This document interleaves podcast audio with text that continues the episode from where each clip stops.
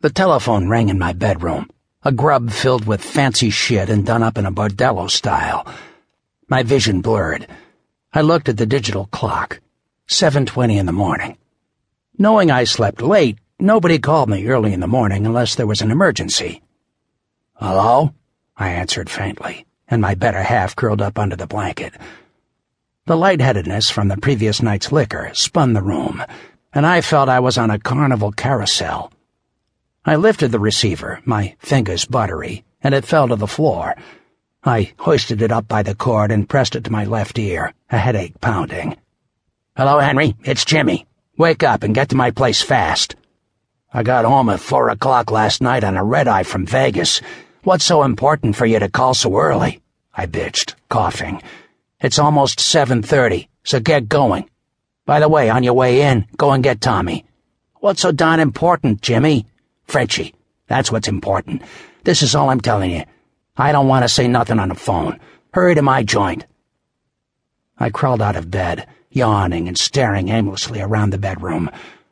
The furnishings were tasteless, with gold-colored trimmings, and my wife Karen had covered the walls with velour-like purple wallpaper. Worse yet, she bought a violet and yellow shag carpeting, all too shocking to the eye, especially with a hangover. Not even four hours back from Vegas, and I had to handle a problem, maybe a big one. I gazed in the mirror, and seeing strands of gray in my sandy hair ruined the morning. My eyes, normally hazel, were a pair of pink marble balls. Too much fucking boozing.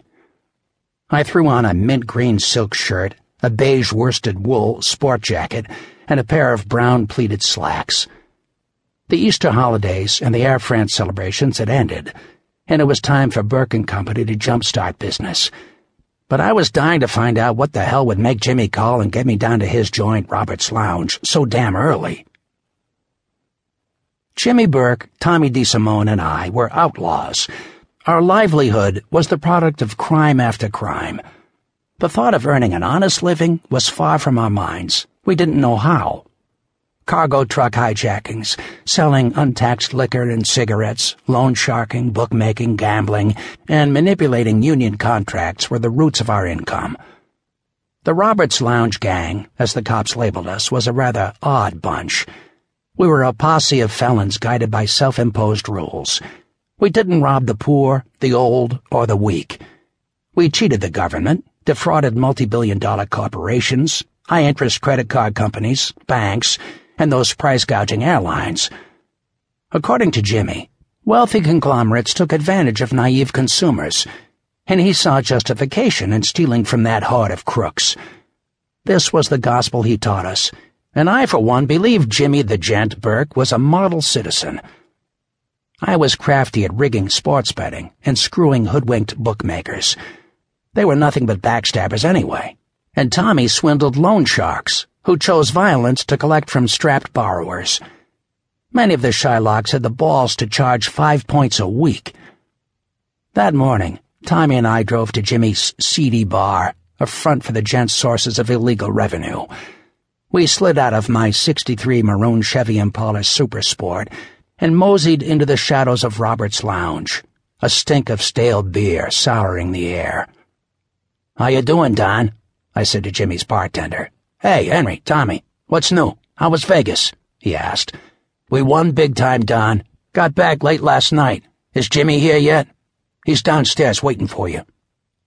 We went down to the lower level, a basement set up for card games, loitering, planning the swindle of the day, and general bullshitting. Jimmy also used this dungeon-like sublevel as a tomb. On one side was a bocce court, and beneath it, he had buried four or five bodies of the unfortunate who had done him wrong. An octagonal game table took up most of the cement slab floor, and a ten-foot bar was on the opposite wall. Jimmy was at the table reading number sheets, tallies his runners had taken in the night before. Skipping any greetings or pleasantries, he gaped absently at Tommy and me. Sit down, will you? We dragged out two chairs and sat with anxiety to hear the urgency of this.